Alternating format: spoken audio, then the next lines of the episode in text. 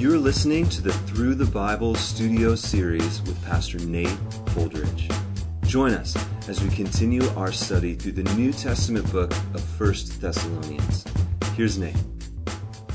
Well, First Thessalonians chapter 4 really gives us a great glimpse into how far the gospel permeates into a person's life and spirit and soul and body. In other words, what we see in 1 Thessalonians chapter 4 and really beyond is the work of the message of the gospel, the redemption that's found in Christ, the atonement because of the cross. We find the work of the gospel going deeper and deeper and deeper inside the heart of a man or a woman who truly loves the Lord. And this is the message of the Bible. You see, man had lost his image at the fall. And God has been busy through the sending of his son to restore the image that was lost in the Garden of Eden. And the possibility of that image being restored is only made available through the cross of Christ. But it's more than just a mere position. It's more than just mere standing before God or the forgiveness of sin positionally. It's the redemption of who man is. It's the permeating of everything that he is so that he can grow and gain victory and strength and grace from God. And so 1 Thessalonians chapter 4, these first 11 verses especially, give us a chance to discover just how far the gospel goes in a person's life. And I don't think it's any surprise to us to discover that the first area that God goes after in this sanctification section in 1 Thessalonians is the area of sexual immorality, how a human being treats their body. And so, you know, in one sense, you could say it like this the gospel permeates every fiber of our life. And so we've got to allow it to get all the way in there. And I, have just found over time in, in my pastoral ministry here on earth, my pastoral sojourn, so to speak, I've just found over time that this is an area that many Christians treat as absolutely off limits to God, the gospel, and the church. The truth and the reality is that in the mind and the heart of God, far from being off limits to God, it is in fact one of the first things that God aggressively goes after. He wants us to experience freedom, sanctification, uh, redemption in the area of our sexual lives. And so we're going to discover that here in 1 Thessalonians chapter 4. But first, we have just sort of a turning statement in the epistle. You remember here in the first three chapters, Paul has been reminiscing, so to speak, about the glory of the Thessalonian church, how they began when Paul had gone with Silas and Timothy to establish the church there in Thessalonica. He remembered the persecution that he experienced, that Silas and Timothy experienced with him, and that the church experienced right alongside of them, and that the church continued to experience even after Paul had fled all the way down to Athens. And now, as he writes from Corinth, he understands that that persecution is still present in Thessalonica. And so he encourages them and he speaks to them, but yet he is so glad because Timothy has reported to him that the Thessalonian church has stayed strong in the Lord. And so, from that standpoint of encouragement, Paul's heart being encouraged and desiring to go to be a blessing to the Thessalonians, Paul did the next best thing. Instead of being able to go personally, he decided to write this particular epistle. And, and in fact, I say it's the next best thing from Paul's personal ministry face to face. But the reality is, I think this was probably the best course imaginable because the Thessalonians would have a written record of what Paul desired from them that they could study, that they could spend time actively meditating upon. But not only them, us. Now, thousands of years later, we study this wonderful epistle. And so, what a wonderful little sidebar concerning the things that we so often think are best. Paul thought it best to go and see them face to face, but God knew that it would be best for him to conduct his follow up ministry through epistle, through letter, so that generation after generation in the church would be blessed. But as I said, these first three chapters concerned with the reminiscing section. But then in verse 1 of chapter 4, he says, Finally, then, brothers. So there's a turn here, a statement indicating a turning point in this letter. He says, Finally, then, brothers, we ask and urge you in the Lord Jesus that as you receive from us how you ought to walk and to please God, just as you are doing, that you do so more and more, for you know what instructions we gave you through the Lord Jesus.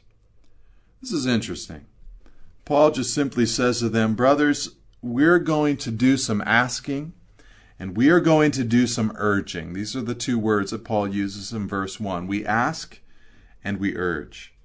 And, you know, from my vantage point at least, we live in a world that is so in need of scriptural asking and urging. And I, and I suppose the thing that I'm speaking of specifically is just the reality that we live in a culture that is in need of such direction and guidance. I think in a lot of ways we're very similar to the Thessalonians. I mean, think of it like this when people initially responded to the gospel there in Jerusalem, uh, they were Jews.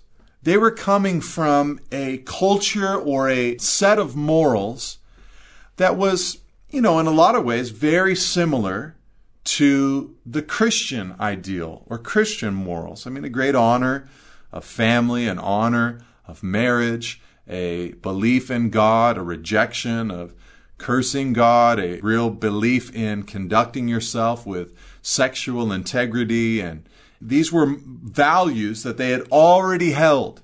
And so they gave their lives to Christ. And of course, the gospel permeated into their hearts and changed them and transformed them.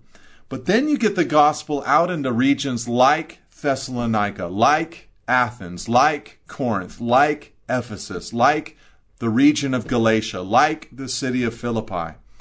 And you get into these specific cities, many of the people in the church, Gentile, coming from a pagan background.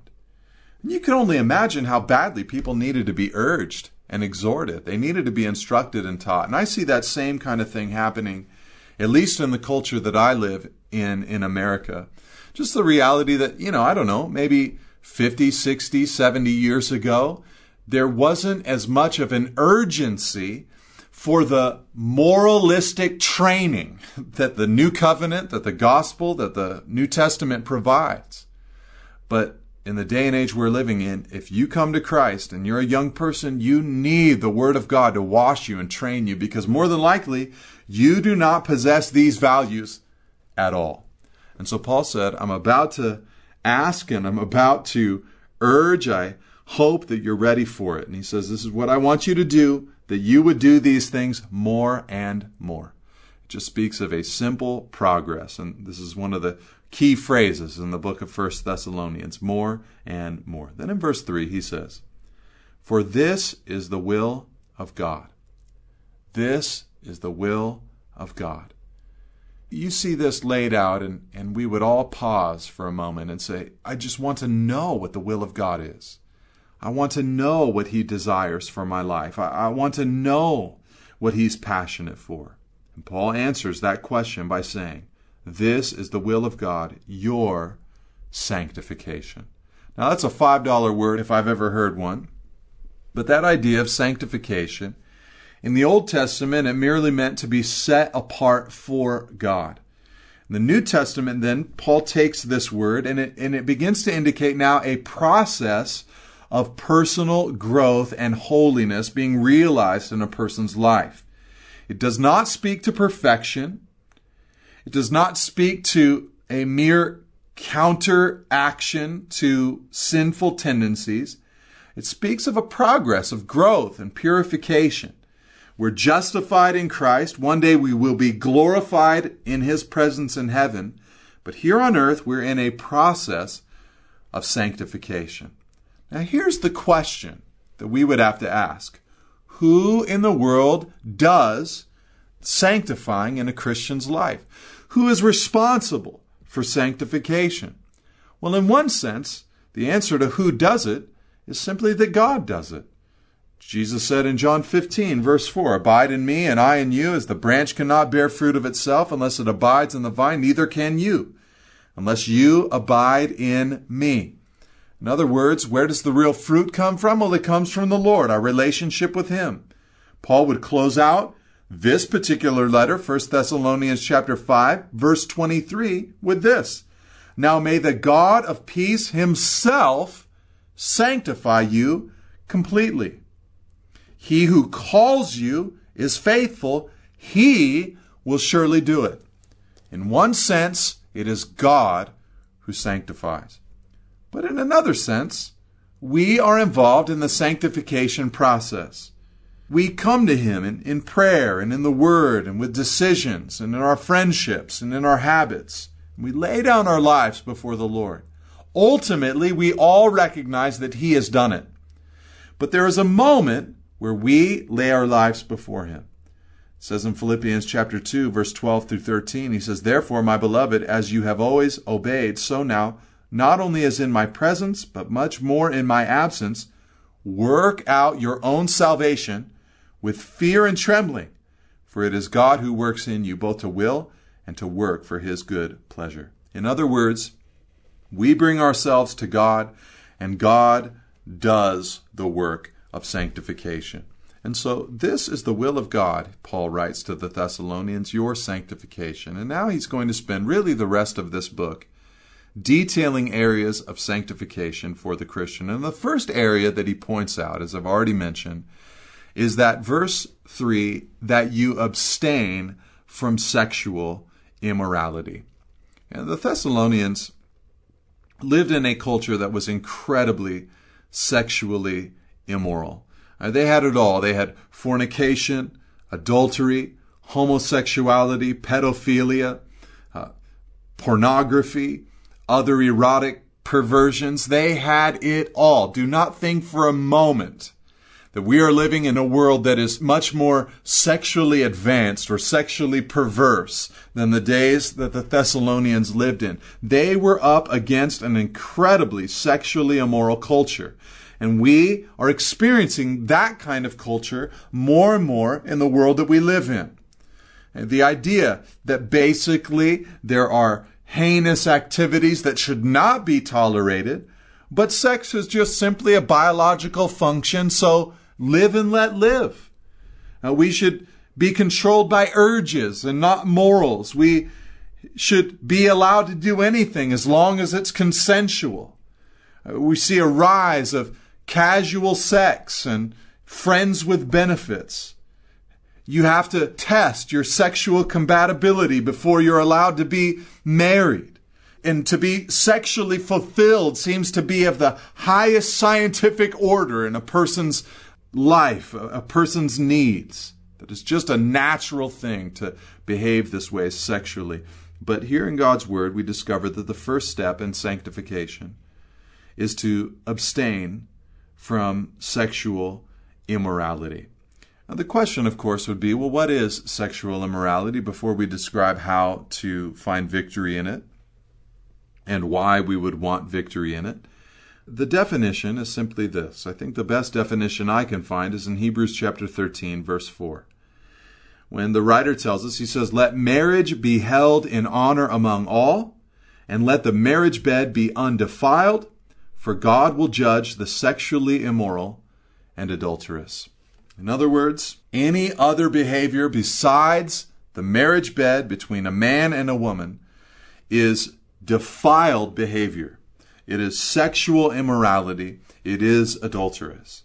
But what happens inside of a marriage bed, that is pure, that is good, and that is right in the mind of God. So everything else. So rather than get into all the disgusting other things that are out there, it's better just to show you what the real reality, the goodness in the mind of God uh, actually is. And so Paul says This is the will of God, your sanctification, that you abstain from sexual immorality. Now, the question that we would then ask is, and the Thessalonians, I'm sure, would ask is, how?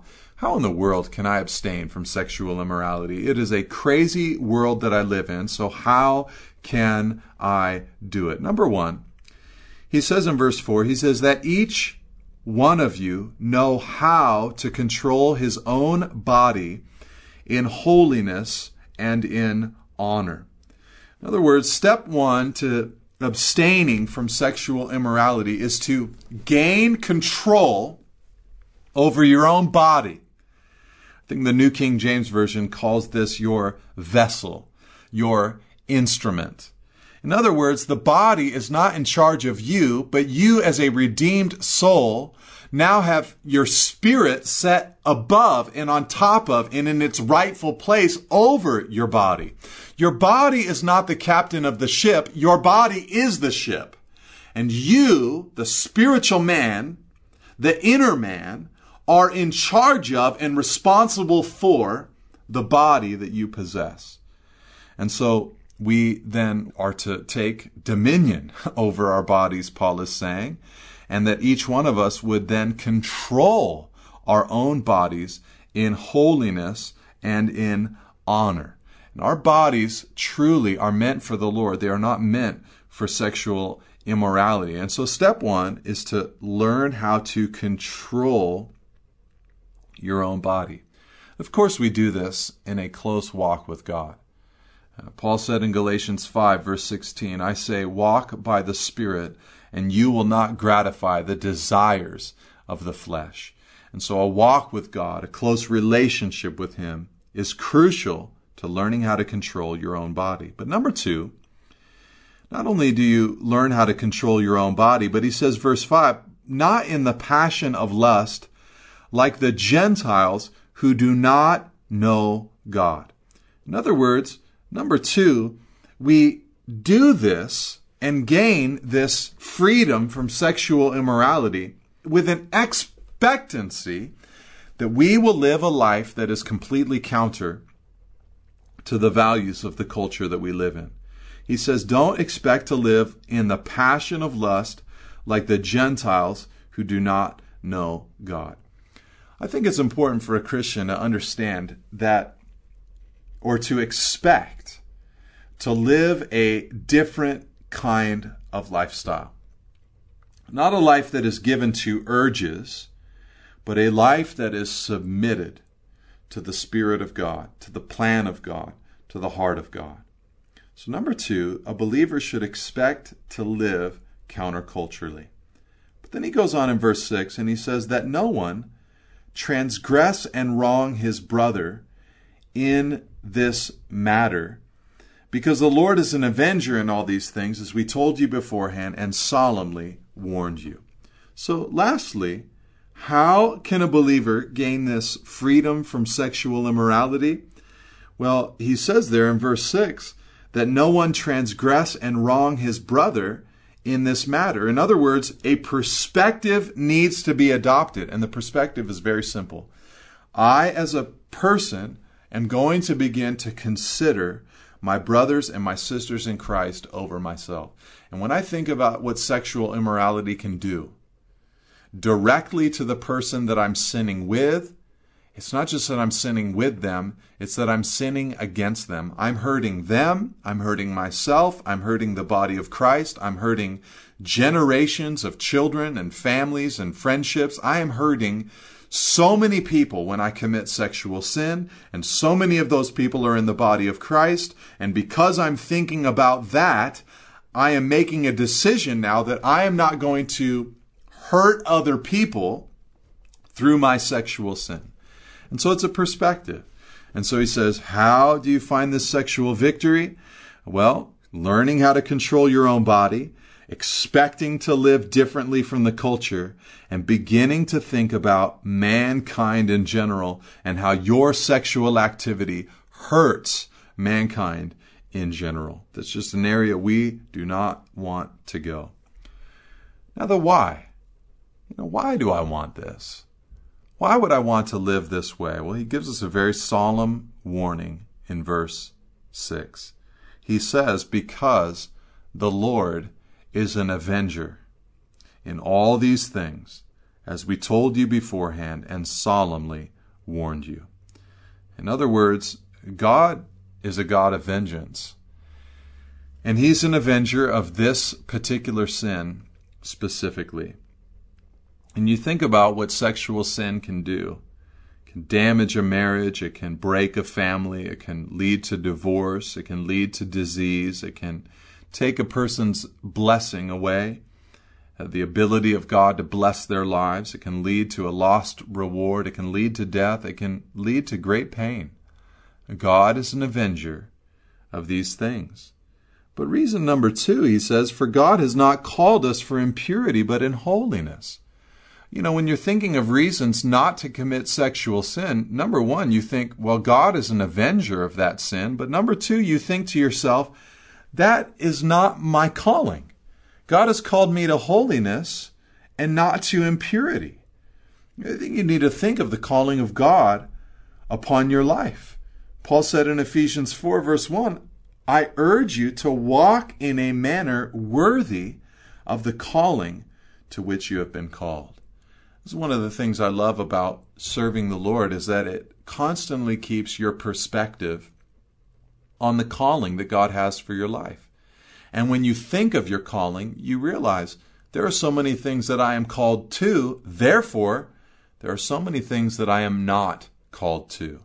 When you think of what God has called you to, how He wants to use your life, what He wants to do through you, it makes all the sense in the world to set aside sexual sin and immorality because of the calling of God upon your life. And Paul said, closing this section on sexual sin, he says, Therefore, whoever disregards this disregards not man, but God, who gives the Holy Spirit to you. I think the last reason that we would have, the last why, why should I do this, is because God has given us His Spirit. And why would we drag the Spirit of God into our sexual sin? And I just want to encourage you today. You can do this. You can walk with God in this area of your life. You can gain victory in this area of your life. You can abstain from sexual immorality. How do I know? I know because it's the will of God for your life. He says so in verse 3. And because it's the will of God for your life, the very power that you need is wrapped up in God's will. You remember when Jesus looked at the man in the synagogue in Capernaum, the man with the withered hand, and he looked at him and said, Stretch out your hand. This man could not stretch out his hand, but because Jesus had told him to do it, the power to do it was wrapped up in the command of Christ. And here the Lord is commanding you abstain from sexual immorality. And the power to be able to do it is wrapped up in the command that he's given. Now, beyond that, Paul then moves on to another area of sanctification, and I would like to touch on it briefly today. He says in verse 9, he says, Now concerning brotherly love. He moves on into our love and our care for one another. He says, You have no need for anyone to write to you, for you yourselves have been taught by God to love one another. For that indeed is what you are doing to all the brothers throughout Macedonia. And so he tells them right off the bat, he says, Listen, I don't need to instruct you about loving one another. And he tells them that for two reasons. He says, I don't need to instruct you about loving one another because, number one, you've already been taught that. You've already been taught by God to love one another. He says, I don't need to teach you, number one, because God has already taught you. And isn't that true? You know, just like in a family. You know, I've got a little sister. She's three years younger than I am, and I love my sister to death you know, I would go through great pain for my little sister. And really, nobody had to teach me about that. I just kind of grew up knowing that I love her, knowing that I care for her, knowing that I'm supposed to have this deep concern in my heart for her. Nobody had to teach me that. It's something that was natural to me. And so with Christians, nobody had to teach these Thessalonians to love one another, but God Himself had directly taught the Thessalonians to care for and to love one another. But number two, they also did not need to receive Paul's teaching about loving one another because he says in verse 10, For that indeed is what you are doing to all the brothers throughout Macedonia. They were putting together this collection and ministering and preaching all throughout Macedonia. They were practically ministering and caring for the Christians all throughout that region. They were already busy in loving believers. But this is what Paul had to say. He said, I don't need to teach you, I don't need to instruct you about loving one another, but I want to urge you to do this, brothers, more and more. There's that phrase again more and more. I want to urge you, I want to exhort you towards this. I want to, you know, give you that push to loving each other more and more. And verse 11, to aspire to live quietly, to mind your own affairs, and to work with your hands as we instructed you, so that you may walk properly before outsiders and be dependent on no one. This is interesting to me. Paul just simply says to them, he says, Listen, I want to exhort you to love one another, to encourage one another, to be a blessing to one another. And I found that this is an area in life where there's always a great deal of room for improvement. But then he tells them, I want you to live a quiet life. I want you to work with your own hands. I want you to be dependent upon no one.